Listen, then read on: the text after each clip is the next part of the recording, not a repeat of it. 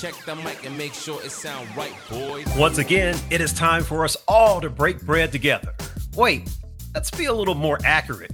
It's playoff time. Our Hawks are part of the proceedings that matter. So it's time for us to actually toast while we talk. And why not? Our team has done all the heavy lifting and sweating to get back to the playoffs. This is a toast to the A Town, presented by the Basketball Podcast Network. And I'm your host, Andre Aldridge. Very special edition with the postseason upon us, which means I will have plenty to say and offer on our side.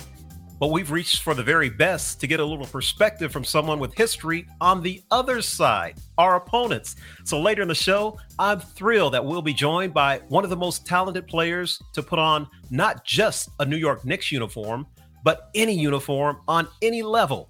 We will speak with the great Patrick Ewing here on the podcast. The Hawks and Knicks are meeting for just the third time in playoff history, and I'll have some of the best news and numbers surrounding game one. But first, let's take care of a little business. It's playoff time. Big stakes, bigger promotions. Every day of basketball's playoffs, DraftKings will have $20,000 in total prizes up for grabs. The best part? It's free to get your shot at these daily cash prizes. DraftKings will be offering two free to play pools every day of the NBA playoffs, offering players a free shot at $20,000 in total prizes. All you have to do is answer a handful of questions around what you think is going to happen during that day's basketball games and track your results throughout the evening. Questions will range from which team will hit the most threes to which team will score first. DraftKings is safe, secure, and reliable, so you can deposit and withdraw your money at your convenience. Download the top rated DraftKings app now and use promo code TBPN when you sign up to get your free shot at $20,000 in total prizes every day of the basketball playoffs. Head to DraftKings Pools page to get your shot at huge cash prizes. That's promo code TBPN for a limited time only at DraftKings. Eligibility restrictions apply. See DraftKings.com for full details. All right, lots to talk about and think about before the Hawks and Knicks hit the floor on Broadway for their opening round playoff series. First off, welcome back. The Hawks achieving one of their preseason goals, which was returning to the playoffs after a three year absence.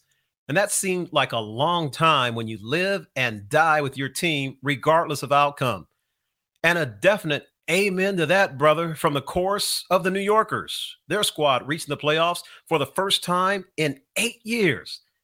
Now, as would be expected in a 4 5 matchup, a lot of similar numbers between the two teams. But really, the news most talked about was the fact that the Knicks had swept the Hawks during the regular season series, three games to none.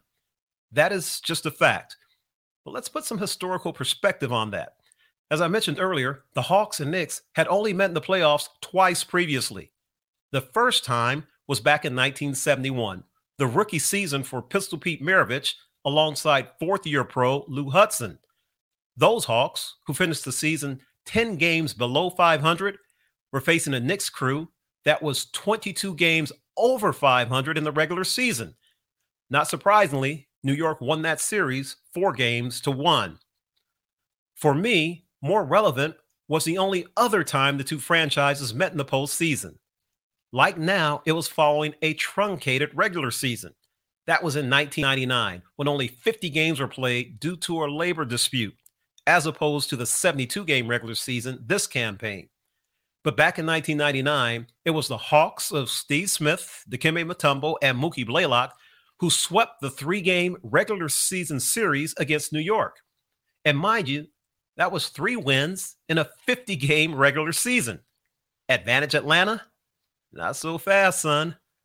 Those eighth seeded Knicks, led by 13 year vet Patrick Ewing, only advanced past the opening round of the playoffs against Miami due to a fortuitous shot by Allan Houston at the end of game five, a running one hander that bounced off the front of the rim, then the backboard, and finally through the hoop with eight tenths of a second left, turning a one point defeat into a one point victory.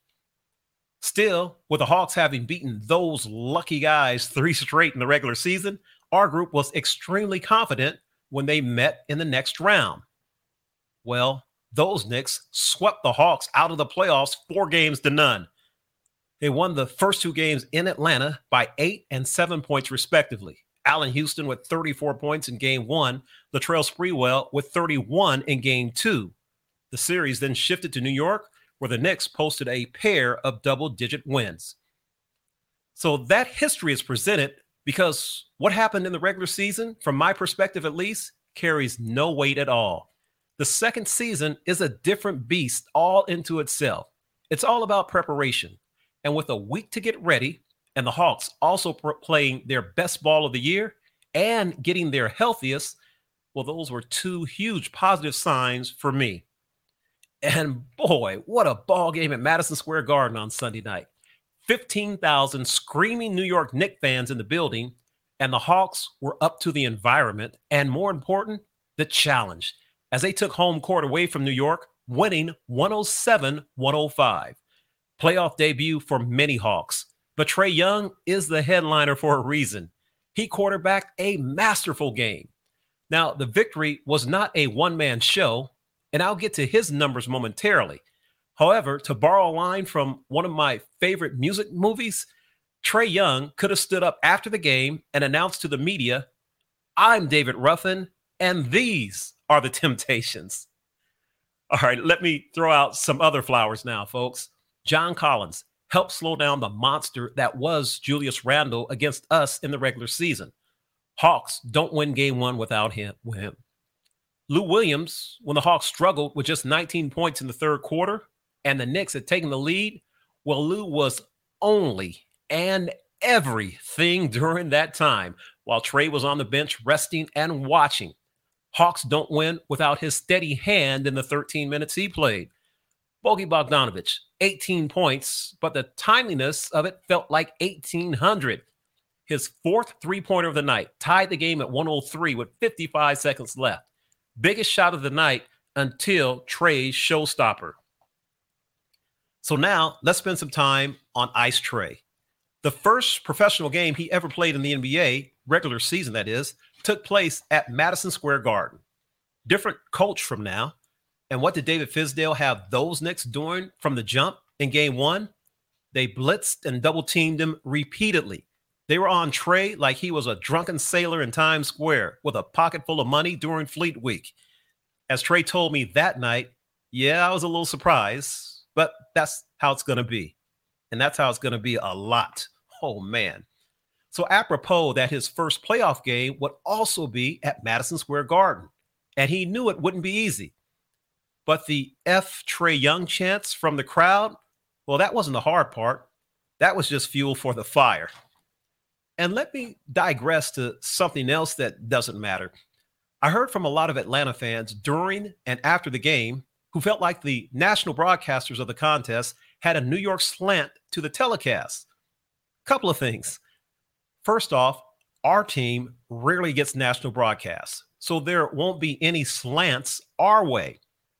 And the guy calling the play by play was a former radio voice of the Knicks who grew up in the New York area. The analyst spent the first four years of his NBA career as the Knicks point guard. So here's what's most important your team that's out there battling, trying to get a win, they're not listening to the broadcast. It is irrelevant to the task at hand. If any broadcast puts you in a special way, turn on your music, turn down the sound, and through the magic of gravity and science, your team will continue to play hard and your enjoyment level just might go up exponentially. Now back to Ice Trae. His finishing numbers in game one 10 assists, seven rebounds, and 32 points. That included the game winning floater with nine tenths of a second to play following a timeout.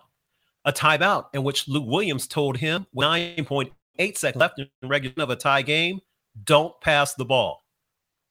Now, if you go back and watch that winning play in its entirety, pay attention to something else.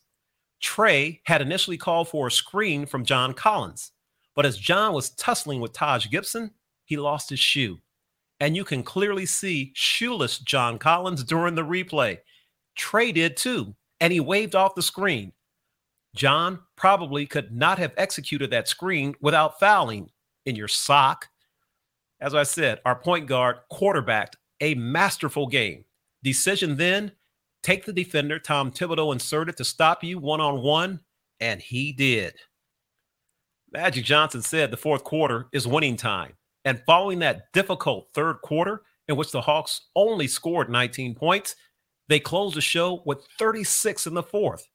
Trae Young scored or assisted on 21 of those 36 points. All right, show your work time. First off, it's just one game, and you've got to win four to take the series.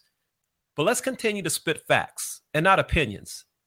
Trae became just the second player over the past 25 years to score a go ahead field goal in the final 10 seconds of the fourth quarter or overtime in a playoff debut. Dwyane Wade had a game winner for the Heat with 1.3 seconds left against New Orleans in 2004. Another notable debut number Trae joins LeBron James as the only player to ever have at least 30 points and 10 assists and five rebounds in playoff game number one. That's right. And with everything that is Madison Square Garden, which means mostly historical and mostly loud, despite there being a lack of playoff games there the past seven years, here's another noteworthy number. Trae Young is the first player to have at least 30 points and 10 assists in any playoff game at Madison Square Garden since Michael Jordan did it in game five of the Eastern Conference semis in 1989. So please keep the F Trae Young chance coming because no matter how you look at it, Ice Trae is ready for the bright lights of Broadway. And let's continue to incorporate New York Minutes in this edition of the podcast. The search to achieve greatness takes many things. Among them are respecting one's opponents. I'm a very big fan of boxing. And the night that Mike Tyson tried to bite off Evander Holyfield's ear, I was not a big fan of Mike's at all. And five years later, I briefly worked for Evander Holyfield in preparation for his fight against Chris Byrd.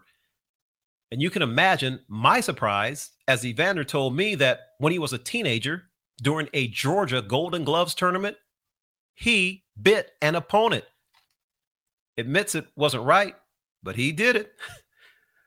I guess that's why Evander was one of the first people to forgive Iron Mike. And it's a beautiful thing to see the respect that they've had for each other for what's now going on decades. I speak on that because there's so much disrespect in other aspects of our lives nowadays. It seems like being disrespectful is the way to be. Well, it isn't. It ain't. Root for your team, boo the opponent, but to call them something other than a child of God, well, that's a reflection on the parenting you received. Don't be that person. Respect the game for what it is.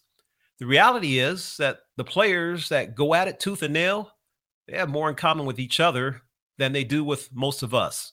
So rep your city proudly and rep your name with honor. I hope my team sweeps the Knicks just like they did to Smitty and them. But I do respect New York. They likely have the league's most improved player in Julius Randle. After four years with the Lakers, he signed a free agent contract with New Orleans, bounced after a year, and is now playing his best basketball in year seven. The best Knick I've ever seen with my own eyes is actually going to be joining us in a couple of minutes. Now, he was one of the best shooting centers to ever play the game. 15 of his 17 seasons were played in New York and he left the game as the Knicks' all time leader in nearly every significant category and was the NBA's 13th all time leading scorer with 24,815 points. I referenced that previous Atlanta New York playoff series from 1999. Well, those Knicks advanced to the NBA Finals against San Antonio, but he was sidelined during the Eastern Conference Finals win over Indiana because of an Achilles injury and wasn't able to help New York against the Spurs. His high school coach in Boston was the talented Mike Jarvis. His college coach, the legendary John Thompson. And just as important now, following his playing career, he spent a decade and a half as an assistant coach in the NBA because he wanted the opportunity to be a head coach in the NBA. However, that opportunity rarely afforded to big men, didn't happen. But four years ago, he was that was a situation his alma mater took advantage of. So I'm looking forward to a conversation, not so much about the Hawks and the Knicks, but just with a great basketball mind about being successful on and off the court. Our conversation happened before the Hawks and Knicks went to work in game one. And during the chat, I erroneously put the Hall of Fame induction in 2012. He actually went in in 2008. And in other house cleaning we want to keep top of mind, game two of our opening round series takes place on Wednesday night at MSG before things come down here to the A Town with games three and four on Friday and Sunday. All right, all right, all right, all right. Now, as we continue here with episode 16 of A Toast to the A Town, it's almost time for the best part of the show because that means we're about to bring in our invited guests. And as usual, he's someone that really needs no introduction, but let me just spend a moment on a couple of his accolades because if I gave them all, we'd be here all day, all right? Just a couple of things to point out. He was the number one overall pick of the NBA draft in 1985. That's number one before everybody, all right? Want to talk about living up to expectations? He was the rookie of the year in the NBA that season. He became an 11 time All Star. He was selected one of the top 50 players on the NBA's 50th anniversary team. In 2012, he was inducted into the Naismith Basketball Hall of Fame. And to a certain generation of New Yorkers, he's the all time number one Knick. So, with the Knicks and Hawks squaring off in their playoff returns, there's no better or bigger guests that we can have than the current head coach of Georgetown University. As we say hello and thanks for joining us to Patrick Ewing. Patrick, thanks for joining us here on a Toast to the A Town, man. Uh, it's my pleasure, Andre. You know, you and I go way back. So once you called and asked me to come on, so you know I had to, uh, you know, get on here. You know what? And and and we're going to get on a little bit of that story too a little bit later. But let's let's start with these two basketball teams first, Patrick. And um, for the Hawks, again, haven't been to the playoffs in three years. Young team. For the New Yorkers, who never avoid the attention, good or bad, and they haven't been in in eight years. So going into this this playoffs after a drought for both teams, for as far as being there, do, is do you think there's a pressure on either team? Um, I mean, look, what is pressure? Mm-hmm. Pressure is having to put food on your table. Uh, you know, uh, having to get up to go to, to that nine to five job. That's that the pressure of, of, my mom, my dad, your mom, your dad. You know, a lot of folks out there. That's pressure. So to me, uh, you know, playing in uh, the playing in the NBA, uh, playing uh, uh, in the first round, that's really not pressure.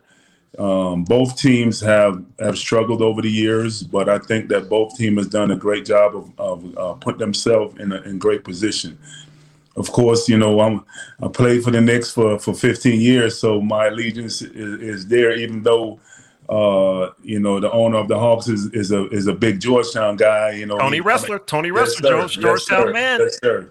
He's he's on our board, so um, you know, I, I, am torn, but I, I have to go with the Knicks. I, I understand that, and uh, your allegiance should be exactly what your allegiances are. And uh, you know, I, I've seven of the best years of my life. I lived in New York City, so uh, I've got a little bit of torn, but you know, I'm pulling for the Hawks big time in this. So when we say about how these guys get there, um, Julius Randle, and again, he's not a big as far as a big in your era, but right. he's a big now. And for him to be in the league for as long as he has been, uh, uh, Patrick, and to maybe blossom this season, I mean, what does that tell, tell, tell you about just staying with it? Well, you know, he's he's been in the league a while. He's mm-hmm. been on a few teams. Mm-hmm. Uh, I think he was drafted by the Lakers. Yes, sir. Um, played very well there. Uh, moved. Uh, he got moved. I think in the Anton, Anton, um, uh, in AD uh, AD tra- uh, trade to, uh, to to New Orleans. Mm-hmm. I'm not sure if I'm I'm I'm, I'm speaking speaking out of turn, but now he's in, he's now he's with the Knicks. Mm-hmm. He's had he's had an outstanding year. He's leading them in scoring, rebounding, and assists. Uh, he's putting up great numbers. He's he's the ultimate teammate. Um, you know, as a former player and a, and a, and a current coach, um, you know, you want your best player, you and your best player, player have to be on the same page. And I think both he and, and Tom Thibodeau are on the same page. They're both uh, great workers, and he, he comes with his hard hat and lunch bill every night, and that represents New York City as far as down here, and you had your battles with the Hawks, and again on the podcast here, we had a, a you know the big men don't necessarily get the respect. you, are a headliner, so you did. But so Kevin Willis was a guest on the podcast a few episodes ago, so you know about what it's like for big. But the Hawks are definitely centered around Trae Young. So right. what does it mean when you're a big and you have to understand that? Well, everything kind of goes through the other guy. I mean, you weren't in that situation, but just give me your perspective as a big man. Yeah, you know, you, I wasn't in that situation. Um, and you know, Kevin, he he played with Dominique, so yes. the, the, ball went through Dominique yes. first, and everybody else second. Trae Young is an outstanding player. The way the uh, the basketball game is uh, now, uh, the centers are not as uh, dominant or, or or needed, I, I would say, as as in my era. Um, you know, Trae, he can put up big numbers from the three point line. He's an outstanding shooter. Mm-hmm. He can get to the to the hole. He can make uh, create havoc on on the on the defense, and he he also he also can and pass. So, you know, uh, it's difficult, but you know, I think that he's done a great job of not only scoring, he's learning as he's as he's going. I think what this is his third year. Mm-hmm. You know, the first few years he was just trying to score now he's trying to score and also be a facilitator. And I right. think that he's using all that, all of all of his gifts uh, is definitely uh, benefiting his teammates. Patrick, um, I, I just, as I said, I mentioned just a few of your accolades before you bring you on here. But with everything that was in your toolkit, McDonald's All American, kicking ass in high school, kicking ass at Georgetown, get to, was it still another level once you get to the NBA and the playoffs started? Oh, definitely. you know, it's funny. I, um, I was on another show and I was talking about, uh, you know, growing up in Boston and, and Bill Russell. Mm-hmm. And Bill Russell, he won 11 rings. Ooh, in 13 11, years. 11. and, you know, and, and, me as a young man, I'm like, I want to be the next Bill Russell. I want to be like Bill Russell. I want to win 11 rings and not really learn knowing how difficult that is. And then you know getting to college and winning in college making to the the, the championship game three out of, out of my four years mm-hmm. you know and then thinking okay you know it's gonna be it's gonna be uh, relatively easy to at least get there. Right. And f- finding out how difficult it was to even uh, get to the championship game. Um, so it, it's it's it's it's very difficult uh, I don't care how good you are, how, how talented you think you are, unless you are surrounded with the right uh, people and uh, you know you it's the right time. It's it's, it's not it, a lot of times it's not going to happen as far as things being magnified, and I know that winning moments are magnified, but as far as playoff basketball goes, are you telling me that everything is magnified? Are you telling me that uh, first quarter mistakes are more important than a first quarter mistake in the in, in the regular season? That everything you do, you need to elevate entirely. Everything is magnified. You work you work your butt off to get to that point of the season. All these teams that, that are in the playoffs, they they they did everything that they needed to do to put themselves in this position. And when you're in this position, everything is magnified. Every little mistake, you know, you you have to take care of the ball. You can't uh, the, mistakes that you were able to make uh, in the regular season and get away with it, or maybe may, might maybe even lose. Uh, you can't do it in the in the, in the, in the playoffs because that loss uh, could definitely uh, affect the outcome of the series you're not the first New York Knick to be a guest on my podcast. And you know, if it's my podcast, you already know who was on here, right? So um, I had a nice discussion with John Starks about his life, about basketball, about everything. So I don't feel bad. I'm not talking out of school or going behind his back when we go back to a moment that I revisited with him. And that was, since we're talking playoffs, and that was the headbutt with Reggie. And as John said, you know, Reggie would just hmm. kind of punk you if you, you know, this was a time when you're a young player in the NBA, even though he had been in the league for a couple of years, that the vets didn't just give you respect, you had to earn it. Right. And hmm. Patrick, what John said is, you know, Reggie, and I watched I watched that game closely. I watched Reggie giving him his elbows and all the other stuff that Reggie was doing. But as John said, Reggie said something that I just I couldn't let go. So back to the playoff question, because I know you love John like a brother, and the guy who was in John's ear the worst after that happened was Patrick Ewing. So explain that to me. oh, definitely. Um, the funny thing is, I don't know what Reggie said, but I told you know I told John let it go before he, he did what he did. I'm like let it go. The you know we have to um, take care of him on you know the right way. We'll get him back for you. Run him off of a screen. We'll make sure we we put him on his butt. And of course, John is so hot tempered that whatever Reggie said just uh, sent him over the top. Yes. He head butted him. Yes. And you know, uh, it's funny because I think I might have. That, that's the most I've hit one of my teammates uh, trying to calm him down. That his mother is the next time uh, we played, his mother came up to me. She's like, "Look, don't you ever put your hand on my son like ever. that ever again." It, was, it was funny. I'm like, look, I said, Mr. Styles, I had to calm his butt down, man. We need him. The other part that's so beautiful for me and, and knowing some of the people that I do is that your teammate also was Doc Rivers. And as Doc has told me on many occasions, I told Jeff Van Gundy that John was about to get wound up. So I tell Riles to get him out. Tell Riles to get him out. And I guess Jeff must have told him just a little bit too late yeah, you know, it is what it is. Yeah, uh, I, hopefully, we learn from we learn from it, our mistakes, and hopefully, John has learned from that mistake. And even with that, when people do things to to tick you off, sometimes you just got to take a deep breath and, and exhale. So I also bring John up because John is as proud of, of you, and we know you for being teammates for those years.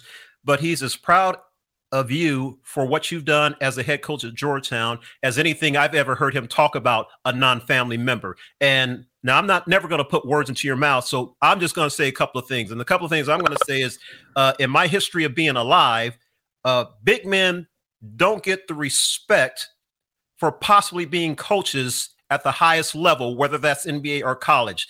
And this is something that you've lived. Again, not telling you to say nothing, but you spent a decade and a half as an assistant coach in the NBA, right. wanting to get to the level to where you could be right now in telling young men and leading a team. And I say that because in a different in a different environment, in a different work thing, uh, whether it was me uh, a push a broom in a radio station just to get close to a microphone, it's putting in that extra time. So to me, what is the gratification finally that you've got your opportunity? Oh, it, it I feel blessed. You know, I think that everything that I've went through, uh, all the no's, all the missed opportunities, seeing guys who who played uh, come straight in straight in from playing uh, to getting jobs, and me working at my craft for all those years and not given an opportunity. And yes, I do believe, just like you said, big. A lot of people think there's a there's a stigma that big people think that big people can't coach. Mm-hmm. And you know, uh, when uh, JT3 got let go uh, here at Georgetown, and and, and uh, John Thompson Jr. Uh, called me up and told me I need to try to get an interview for this job. And my goal was to be a, a head coach in the, in the, NBA. He's like, look, they have not given you an opportunity there, so you might as well try here. Uh, I called the president of, uh, of Georgetown, uh, President DeGioia. Mm-hmm. he was kind enough to grant me an interview, and here I am being the coach, being the coach here. Um, you know, and I and my goal is just to be the best coach I possibly can be. You know, try to educate these young men, try to make them better on and off the floor. Do a lot of the same things that, Coach Thompson did for me, uh, for them, and uh, yes, win. Yes. You know, uh, we did a, you know, it was a, a, rough year last year with the pandemic, not only for us but for everybody. But we we were able to get uh, get it going in the Big East tournament and was able to come away with a Big East championship. So you know that put a, a, a, smile on my face, and I know it put, put a smile on Big John's face up there in the yes, skies. Um, and you know, my work is still our work is still you know still we have still more work. We still have more work to do. Uh, trying to continue to recruit and uh, continue to get ready for next season. You know, we all evolve with the times and everything, but we're all a reflection of the people who taught us. So you've had some tough taskmasters to help get you where you are. You talk about Coach Thompson. I mentioned Pat Riley, even Jeff Van Gundy, even though he was assistant. These are guys that are tough. So in talking to guys who played with you and have watched you now, and I've had a couple of them say, you know, that first year, we kind of told Patrick that uh, he's a little hard. You know, he's a little intense because we were coached by intense guys, and they said that they've watched you, although you're still focused and you're still intense, but you're not as you're you're not as hard as you were the first season. Is that fair? You, uh, you know, you learn. Mm-hmm. You learn. They're, they're, you know, you don't have to do uh, everything that everybody else does. Okay. Uh, and yes, I, I, you know, I'm not as uh, maybe loud and, and vocal or boisterous as I was my first year, but mm-hmm. I still, I still, uh, uh, I'm striving for excellence. Mm-hmm. I'm still wanting, wanting them to execute both offensively and defensively, defensively the way that we work on. And I've had some great people to, to learn from. You know, you, Jeff Van Gundy, yes, he was one of them. I, I, he was an assistant, but he also became the head coach. Stan right. Van Gundy, I worked with. Steve Clifford, I worked with. Um, Pat Riley played for all the coaches, John Thompson, Mike Jarvis, all the people that I've worked for and worked with. Mm-hmm. Tom Thibodeau is one of them. Andy Greer. You know, we. Uh, I've worked with some great, uh, great coaches, and uh, a lot of them are having getting their opportunities opportunities now, and they're doing very well. And you know, you learn from everyone. You know, mm-hmm. you bar. You know, I keep telling people. You know, I, am my coaching, my coaching trio, my coaching job is it's a gumbo. yes. You know, or or or I'm, I'm, or I'm cooking up some curry. You know, since I'm Jamaican, I'm making some curry gold or some curry chicken or some curry shrimp or something. So you know, you, you're adding the right spices here and there to trying to make it taste the right way or come out the right way. So that's how I look at coaching. You know, just being the the the, the, the master chef and trying to get everybody to do the right things to help help the whole group uh, be successful. Let's take it back to Patrick the player a little bit. And I say 11 time All Star, you made it look easy. And I know it wasn't. So, what were the challenges to you when you can be an 11 time All Star or a top 50 NBA player, or to, to have folks go like, you know, this is number one Knick of, you know, was it ever hard? I'm not going to say it was easy. Everything was hard. My first two years in in the league, I got hurt. Um, you know, I, I had a shoe uh, contract with Adidas. They told me I wasn't I wasn't the player that they thought I was going to be. So uh, you know, they we we ended the contract. So you know, uh, when I talk to kids, I keep telling them it's not where you start, it's where you finish. So I had uh, setbacks those first two years, mm-hmm. but I think that the rest of the time was was magnificent. I, I came out, I practiced hard, I played hard, I represented myself, my my family, the name on the back of the jersey, the name on the front of the jersey with class, and I did the best I could to uh, help the, the Knicks to get to the to the to win a title. Unfortunately, it didn't happen, mm-hmm. but you know I'm I'm still a Knick. You know, let's take it back a little bit. Um, so, you know, me being a native Southern California, you know how I am. I, I talk to everybody. That's just that's just how I am, man. You know, when, when I moved to New York and I'm on, you know, and my coworkers and friends in the city, hey man, you got to stop talking to people, man. Stop smiling, stop. So I bring up this little story in that um, I've known John Starks forever, known him longer than you. And in my way of thinking, since me and John are cool and are fine, then as soon as I run up on Pat Ewing, then me and Pat need to be like that. And what I wasn't really understanding at that point is that, okay, number one, there's a Knick part of this that you aren't getting. Okay, that everybody wants a piece of him. And the other part that you're not getting is that he is number one Jamaican all over the world. and so if the Jamaican holler happens to, to, to Pat when he's in, in Spain, he's got to acknowledge and deal with all of that. And I think you actually we actually got on good. You warmed up to me because, in a sense, I became your IT guy. we were in San Antonio for the uh, Spurs, I believe it was Spurs Pistons uh, uh, uh, uh finals, right. and um, you had a problem with your phone. I'm working for the league. We needed to get your phone fixed. You needed a driver. I get you there, and then you kind of get to the AT and T store, and people trying to look at your. And I'm just, hey, come. I think at that point, you knew I was okay. And I'm bringing all this up right now, Patrick, because your son, Pat Ewing Jr., people know him as a basketball player. And when I brought his name up to you, you go, oh, my IT guy. He's oh, over yeah. playing in Germany, man. And I have to call him in the middle. So was it my IT skills that, that let you know I was okay? Yes, it was your IT skill, but he's definitely taking your job. Any anything that's happening with my phone, my computer, I don't care where in the world he is, that phone is ringing. Um, but uh, yes, it definitely was your IT skills that that definitely uh, put me over the top. You know, won me over. you know, I asked your son, right? and he's like, "Oh, if the phone rings at three o'clock in the morning when I was in Germany, it's like, Dad can't work the phone, man." Yep. Or the or the or, or the laptop Something. is messed up, and, and he embraced it. He knows that's his job. Yes, it is, and it still is. I think it's going to be his job till the day I die.